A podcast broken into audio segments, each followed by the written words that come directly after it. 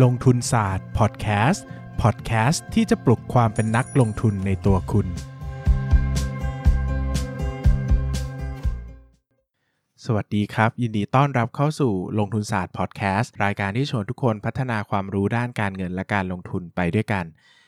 อย่างที่หลายคนทราบนะครับ ผมก็ออกตัวไปแล้วหลายครั้งว่าช่วงนี้ผมค่อนข้างจะป่วยนะครับ ดังนั้นเนี่ยก็ ก็ถือว่าเป็นโอกาสอู้งานก่อนละกันนะครับที่จะยังไม่ตรวจการบ้านนะครับเพราะว่าถือว่าวันนี้กลับมาพูด DCF ก็เหนื่อยแล้วนะครับถ้าตรวจการบ้านด้วยอาจจะเหนื่อยไปนะครับเพราะว่าเทปจะยาวมาก วันนี้เราจะขอพูดเรื่องการประเมินมูลค่าหุ้นจากกระแสเงินสดนะครับ การประเมินผมพูดเรื่องการประเมินมูลค่าหุ้นจากสินทรัพย์ไปแล้ว การประเมินมูลค่าหุ้นจากเอ่อ เงินปันผลไปแล้วนะครับ วันนี้จะพูดถึงการประเมินมูลค่าหุ้นจากกระแสเงินสดนะครับ การประเมินมูลค่าหุ้นจากกระแสเงินสดเนี่ยทำได้ 2 วิธีคือ absolute absolute method แล้วก็ relative method นะครับ ซึ่งผมอธิบายไปแล้วนะ ผมไม่พูดซ้ำแล้วนะครับ absolute method ที่เราใช้กันบ่อยๆ ก็คือวิธี DCF นะครับ ซึ่งเราจะเล่าเยอะมากในวันนี้ แล้วก็ ถ้าเป็น relative method เนี่ยก็จะเป็นวิธีหลักๆ จะใช้อยู่ 2 วิธีก็คือ price per free cash flow หรือว่า EV per EBITDA นะครับ ซึ่งเดี๋ยวผมขอเล่า DCF ให้จบก่อน ถ้าเหลือเวลาเดี๋ยวจะเล่าต่อให้ไปจบในเทปเดียวกันเลยนะครับหลักการของ DCF เนี่ยนะครับก็คือหลักการการคิดลดนะเอาเอาเอากระแสเงินสดทั้งหมดของกิจการเนี่ยตั้งแต่วันนี้นะครับไปจนถึงเวลาอนันต์นะครับเวลาที่ Infinity เนี่ยมารวมกันนะครับแล้วก็ตีว่าเป็น มูลค่าของสินทรัพย์นั้นนะครับก็คือเป็นมูลค่าของสินทรัพย์ของกิจการ ดังนั้นเนี่ยก่อนอื่นเราต้องเข้าใจคอนเซปต์ของการคิดลดกระแสเงินสดก่อนนะครับหรือว่าเราต้องเข้าใจหลักการ time value of money ก่อนนะครับซึ่งหลักการง่ายๆเลยนะครับสมมติเรามีกระแสเงินสดในปีที่1นะครับแล้วก็เราก็เอากระแสเงินสดตั้ง แล้วหารด้วย 1 บวก อัตราคิดลด แล้วก็วงเล็บปิดยกกำลัง n นะครับ เช่น ปีแรกมีกระแสเงินสด 100 ล้านนะครับ เราให้อัตราการคิดลดเท่ากับ 10%นะครับสูตรก็จะเป็น 100 ล้านหารด้วยวงเล็บเปิด 1 บวก 0 จุด1 0.1 คือ 10%นะครับ วงเล็บปิด ยกกำลัง n ก็คือยกกำลัง1นะปีที่ 1 ให้ฟังอย่างนี้นะครับ เพราะว่าจริง ๆ แล้วเนี่ย เทปนี้เนี่ย เราอยากจะเล่าให้เข้าใจ DCF นะครับ ไม่ได้อยากจะให้คำนวณเป็น เพราะว่า DCF คำนวณยากนะครับ ดังนั้นเนี่ยถ้าคุณไปโฟกัสว่าคุณจะต้องเข้าใจทุกสมการคำนวณตามผมได้เนี่ย ผมว่ามันจะยากไปนะครับ วันนี้ฟังให้เข้าใจคอนเซปต์ก่อน ถ้าชอบเรื่องนี้นะครับ เดี๋ยวตอนจบจะมีหนังสือแนะนำสำหรับคนที่ชอบ DCF โดยเฉพาะไปตามกันได้นะครับ แต่ไม่ต้องพยายามคำนวณตาม get concept พอนะนะ get concept พอนะครับ คราวนี้ถ้าปีแรกเป็นแบบนี้ร้อยล้านนะครับ ก็เอาร้อยหารด้วย 1 บวก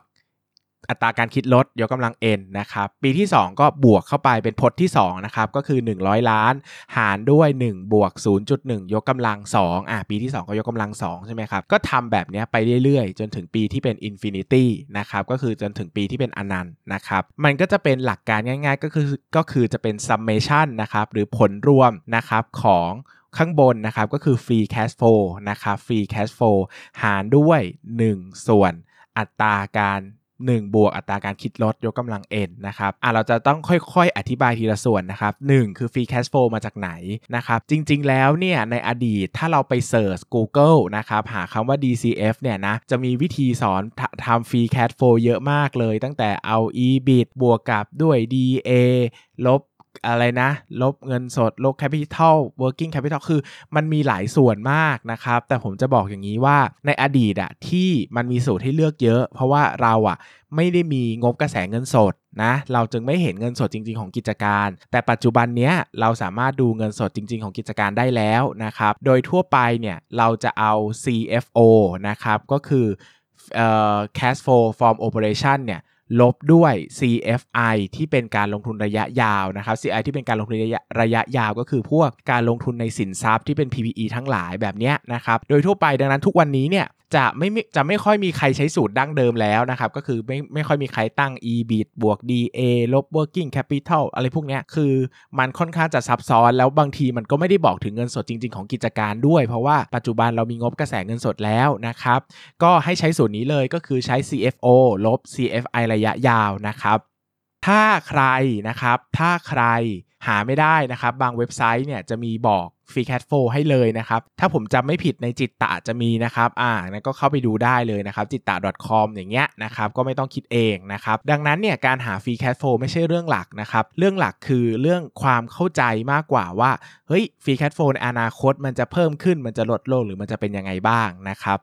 คราวนี้เนี่ยหลักการอะ่ะ มันก็จะมีอยู่ 2 แบบ แบบแรกก็คือการคิด DCF แบบที่ free cash flow แต่ละก้อนไม่เท่ากันนะครับ กับแบบที่ 2 คือการคิด DCF แบบที่ free cash flow แต่ละก้อนเท่ากัน เช่น อย่างโจทย์เมื่อกี้นะครับ ถ้าผมบอกว่าตัวกระแสเงินสดทุกปีอะจะเป็น 100 ล้านเสมอนะครับ เราจะใช้สูตรเดียวกันกับ DDM เลยนะครับ ก็คือ DCF เท่ากับ Free Cash Flow ปีที่ 1 นะครับ หารด้วย K ลบ G นะครับ K ก็คืออผลตอบแทนที่คาดหวังนะครับ G นะครับ G ก็คือตัวของอัตราการเติบโตของกระแสเงินสดนะครับ ซึ่งถ้ามันเท่ากันทุกปี G ก็เป็นศูนย์เนอะ K ผลตอบแทนที่คาดหวังก็คืออัตราการคิดลดนั่นเองนะครับ ดังนั้นเนี่ยถ้ามูลค่าให้เงินสดเท่ากันทุกปีเนี่ยเราจะได้เท่ากับว่ามูลค่ากิจการเท่ากับ Free Cash Flow หารด้วยอัตราการคิดลด หรือในวงเล็บก็คือผลตอบแทนที่คาดหวังนั่นเองนะครับ แบบนี้ก็ใช้ได้นะครับ อันนี้ใช้ในกรณีที่ 1 คือ free cash flow คงที่นะครับ ถ้า free cash flow ไม่คงที่แต่มีอัตราการเติบโตคงที่นะครับ ก็อย่างที่ผมบอกก็จะเป็นสูตร free cash flow ปีที่ 1 หารด้วย k ลบ g นะครับ อันนี้สูตรจะเหมือน DDM นะครับ ผมพูดเร็วนะครับผมรู้ตัว เพราะผมจะพูดเสมอว่าผมไม่ได้คาดหวังให้นักลงทุนทำ DCF ด้วยตัวเองนะครับ มันเป็นวิธีที่ยากเกินไป แล้วก็มีตัวแปรเยอะเกินไป แล้วก็ แล้วก็ ผมไม่ชอบใช้อะนะครับคือให้ให้ให้ผมสอนผมสอนได้ไหมผมสอนได้ แต่ผมก็จะสอนเท่าที่ผมคิดว่าคุณควรจะรู้ ผมจะไม่ได้พยายามพูดทุกอย่างไปหมด เพราะว่าพูดทุกอย่างไปหมด เดี๋ยวคุณเอาไปใช้ แล้วคุณก็จะงงคุณก็จะสับสนเนอะคุณลองอีกสักเทป2เทปรอเรียน PE ดีกว่า ผมว่าอันนั้นเป็นประโยชน์มากกว่า แต่เดี๋ยวก็จะมีคนถามว่าพี่ทำไมไม่สอน DCF เลยเนี่ยก็จะสอนให้ฟัง แต่จะสอนแค่นี้เอาสอนแค่คร่าวๆแล้วเดี๋ยวถ้าใครชอบเดี๋ยวแนะนำหนังสือให้นะครับแต่ถามผมเองผมทำไหมผมไม่ทำ DCF เนี่ยเก็บให้นักวิเคราะห์เขาทำกันนะครับ เราแค่อ่านเป็นก็พอนะครับ ดังนั้นแบบแรกก็คือ free cash flow เข้ากันทุกเท่ากันทุกปีนะครับ แบบที่ 2 คือ free cash flow เพิ่มขึ้นคงที่ก็คือ free cash flow ปีที่ 1 หารด้วย k ลบ g นะครับ แบบที่ 3 คือ free cash flow ไม่สม่ำเสมอ เช่น เราบอกว่า 10 ปีนี้ธุรกิจมีความผันผวนค่อนข้างมาก เราก็จะให้ free cash flow ของ 10 ปีแรกไม่เท่ากัน แล้วก็หลังจากปีที่ 10 เป็นต้นไปอะจะให้เติบโตคงที่นะครับเราก็คิดแยกเป็นก้อนเลยคิดแยกเป็นพจน์เลยก็คือพจน์ที่ 1 ก็หา free cash flow ปีแรกมานะครับแล้วก็ คิดลดด้วยยกกำลัง n ก็คือยกกำลัง 1 แล้วก็บวกกับพจน์ที่2นะครับก็คือคิดลดด้วยยกกำลัง 2พจน์ที่ 3 ก็คือคิดลดด้วยยกกำลัง 3 ไปจนถึงพจน์ที่11นะครับอันนั้นก็คือปีที่ 11 ที่เราบอกว่ามันจะเติบโตคงที่แล้วนะครับก็ใช้ free cash flow หารด้วย k ลบ g แล้วทั้งหมดก็คิดลดด้วย 11นะครับก็คือถอยหลังมาอีก 11 ปีนะครับอะ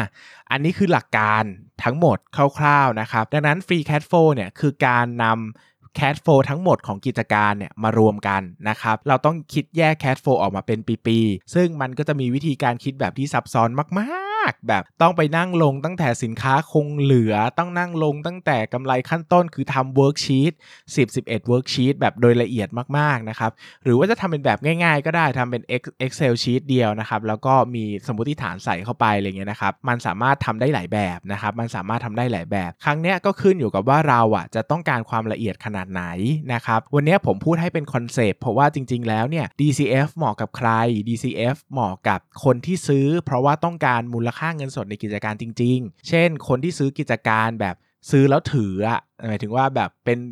ปู่บัฟเฟตต์ที่ซื้อ Berkshire Hathaway อย่างเงี้ยซื้อซื้อ GEICO อย่างเงี้ยครับซื้อเอ่อแบบ See's Candies อย่างเงี้ยอันนั้นจะทำ DCF ไม่แปลก เพราะว่าเขาต้องการกระแสเงินสดจริง ๆ สมมติไปซื้อบริษัทประกันอะบริษัทประกันเงินสดมันท่วมมหาศาล แต่กำไรมันไม่ได้เยอะใช่ไหมครับ ดังนั้นเขาเอาเงินสดไปลงทุนต่อได้ เขาก็ควรจะคิดด้วยวิธีกระแสเงินสด หรือว่าวันเนี้ยคุณจะไปซื้อธุรกิจที่เป็น ซื้อธุรกิจสมมติคุณจะไปซื้อร้านอาหารต่อจากเพื่อนเลยพวกนี้นะครับคุณก็ต้องคิด DCF ประกอบด้วย เพราะว่าคุณจะได้ดูว่าคุณจะได้กระแสเงินสดปริมาณเท่าไหร่กลับมานะครับไม่ใช่ดูแต่กำไรเพียงอย่างเดียวเนาะนะครับมันก็เหมาะกับคนที่ซื้อธุรกิจแบบถือยาวๆ ขายยากๆนะครับซื้อกิจการควบรวมกิจการ เหมาะกับเนี่ยแหละครับที่ตลาดหุ้นเขาควบรวมกิจการกันเขาใช้ DCF ไม่แปลก เพราะว่ามันเป็นวิธีที่ แสดงแสดงผลลัพธ์ของผู้ถือหุ้นที่เป็นผู้ถือผู้ถือหุ้นรายใหญ่จริงๆนะครับเพราะว่าผู้ถือหุ้นรายใหญ่เนี่ยสิ่งที่เขาได้จริงๆเนี่ยเขาคือได้กระแสเงินสดเนาะกำไรสุทธิเนี่ยมันเป็นตัวเลขทางบัญชีเท่านั้นมันอาจจะได้หรือไม่ได้ก็ได้นะครับธุรกิจบางธุรกิจกำไรขาดเอ่อขาดทุนตลอดเลยเพราะค่าเสื่อมเยอะ แต่กระแสเงินสดดีแบบนี้เขาอาจจะซื้อก็ได้ใช่ไหมครับถ้าราคามันถูกพออย่างเงี้ยนะมันก็จะเหมาะกับคนที่ซื้อธุรกิจระยะยาวนะครับคือเราเนี่ยถือแล้วเราไม่ได้กระแสเงินสดจริง ๆ ไงเนาะนะครับดังนั้นเนี่ยเราไปทำ DCF มันก็ค่อนข้างจะมิสลีดไปสักหน่อยก็คือแบบก็ไม่ได้ถึงขั้นมิสลีดหรอกแต่แบบมันยากไปอะคือคุณจะเสียเวลาขนาดนั้นเพื่อเพื่อเพื่อมีวิธีอื่นที่ง่ายกว่าและดีกว่าอย่าง PE หรอนะครับอันนี้ก็แล้วแต่นะครับถ้าใครชอบ DCF นะครับมีหนังสือ 2 เล่มที่เป็น the must ว่าต้องอ่านเลยนะครับเล่มแรกชื่อว่าการประเมินมูลค่าหุ้นนะครับโดย Aswath Damodaran นะครับแปลมาจากหนังสือที่ชื่อว่า The Little Book of Valuation นะครับก็คือ professor Aswath Damodaran เนี่ยนะครับเขียนไว้ดีมากๆนะครับแล้วก็มีให้เรียนใน YouTube ฟรีด้วยก็ search ได้เลยว่า valuation lecture by Aswath Damodaran นะครับก็จะมีเรียนนะครับแต่เนื้อหาคอนเซปต์ก็จะเหมือน A Little Book of Valuation เลยเขาก็จะพูดเหมือนๆกันนะครับแต่สำหรับใครที่ชอบเป็นเรียนมากกว่าก็เข้าไปเรียนได้นะครับ ก็อันนั้นจะอธิบายละเอียดมาก สอนตั้งแต่ free cash flow คิดยังไง อัตราคิดลดคิดยังไง G คิดยังไง K คิดยังไง เอาเลยครับ ถ้าฟังวันนี้ DC DCF แล้วชอบมาก แบบโอ้โห วิธีนี้เกิดมาเพื่อฉัน ฉันชอบอะไรที่ซับซ้อนเข้าใจยากก็ไปซื้อเล่มนี้มาอ่าน หรือไม่อีกเล่มหนึ่งก็จะชื่อว่าวัดมูลค่าหุ้นด้วยตัวคุณเองนะครับของพี่เออนามปากกาสุมาอี้นะครับก็สามารถ search ได้ใน ในเว็บไซต์ของเดคิซุงิ .net อะไรประมาณนี้นะครับ search Google ก็ได้ว่าหนังสือ วัดมูลค่าหุ้นด้วยตัวคุณเองนะครับ แล้วก็ซื้อมาอ่านก็ได้นะครับคอนเซปต์ข้างในจะเหมือน a little book of valuation มาก ๆ นะครับ เพียงแต่มันเป็นคอนเซปต์ที่เป็นหุ้นไทยเนี่ยเขาจะยกตัวอย่างเป็นหุ้นไทยประกอบนะครับ ก็สามารถทำได้เหมือนกัน ก็ใครชอบ DCF นะครับ ก็ไปอ่าน 2 เล่มนี้เพิ่มนะฮะ ดังนั้นก็ผมจะพูดเท่านี้นะครับ แล้วก็อย่าดราม่าใส่ผมนะ เพราะว่าคือสอนยากไปอะ คือผมทำแบบ 11 worksheet ได้อะใน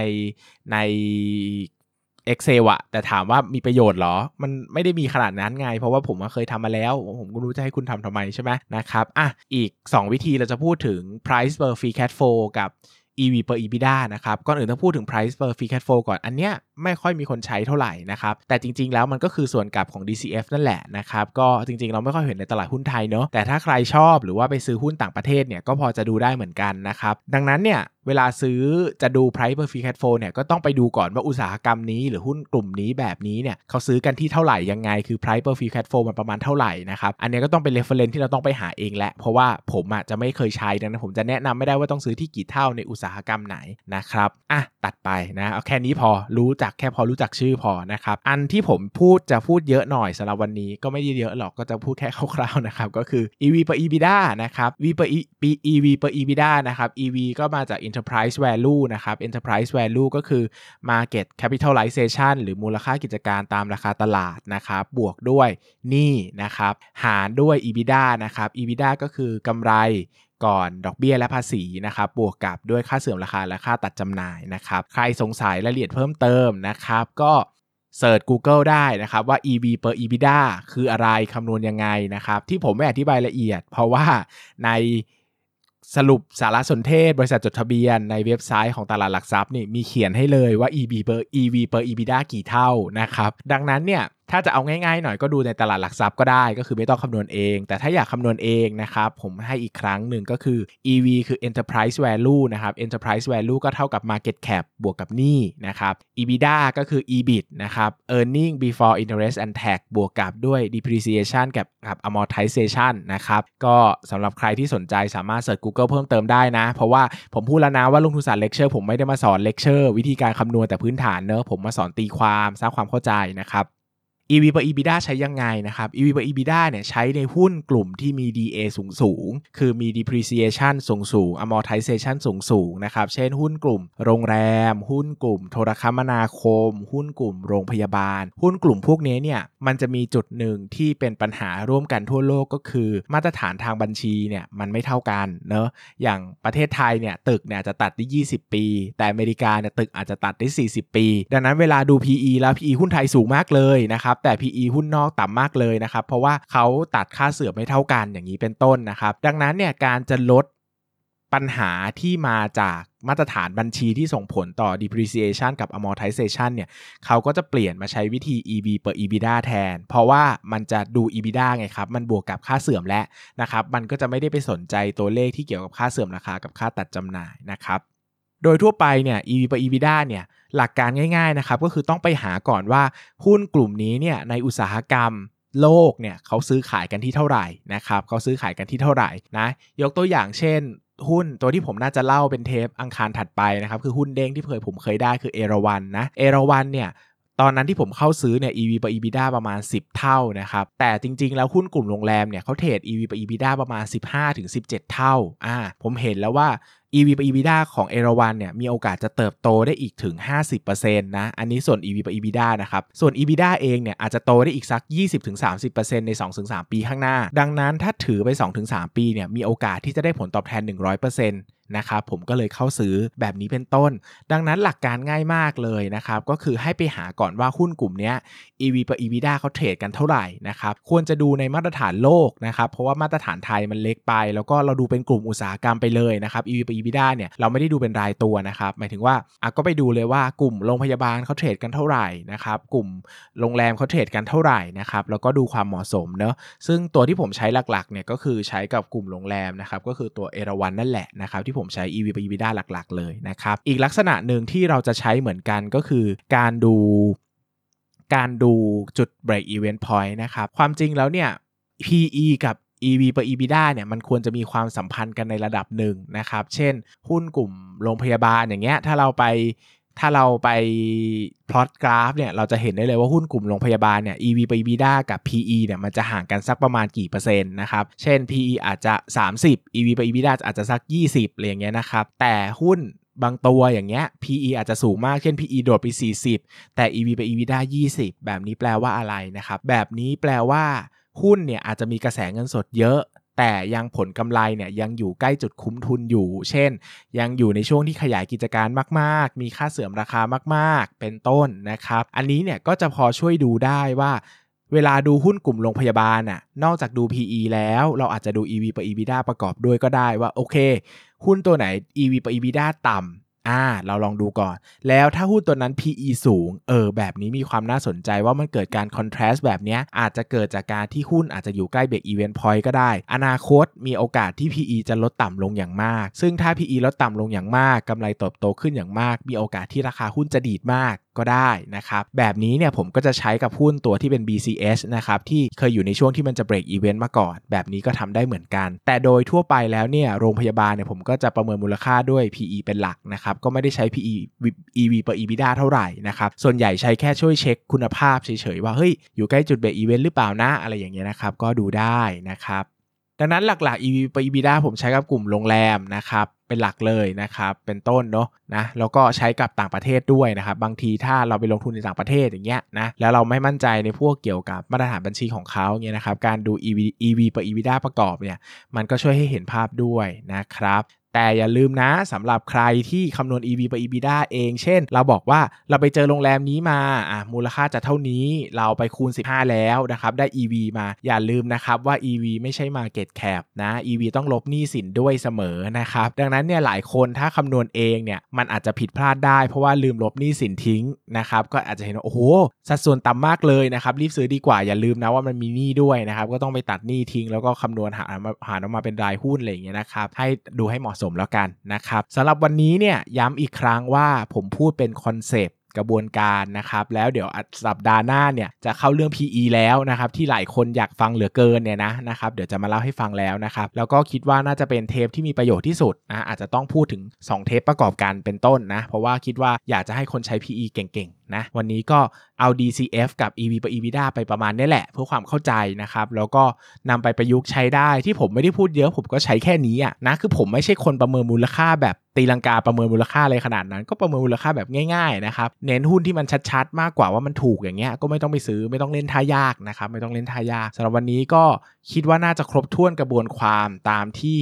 ได้พูดคุยกันแล้วนะครับ ก็ขอขอบคุณทุกคนมากเลยนะครับ แล้วก็หวังว่าจะถูกใจกันกับเทปนี้นะ ส่วนเฉลยการบ้านอาจจะขอติดไปก่อนเพราะว่าประเมินมูลค่ามันยากอะ่ะมันมันหมดแรงอะ่ะกว่าจะพูดจบเนอะมาพูดเฉลยการบ้านอีกเฉลยการบ้านอาจจะยกไปตอนที่เราพูดถึงจิตวิทยาการลงทุน หรือว่าการจัดพอร์ตการใช้กลยุทธ์ในการลงทุนอะไรก็ว่าไปนะครับสำหรับวันนี้ขอบคุณทุกคนมากครับ สวัสดีครับ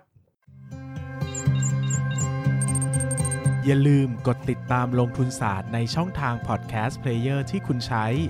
แล้วกลับมาปลุกความเป็นนักลงทุนกันใหม่ในลงทุนศาสตร์พอดแคสต์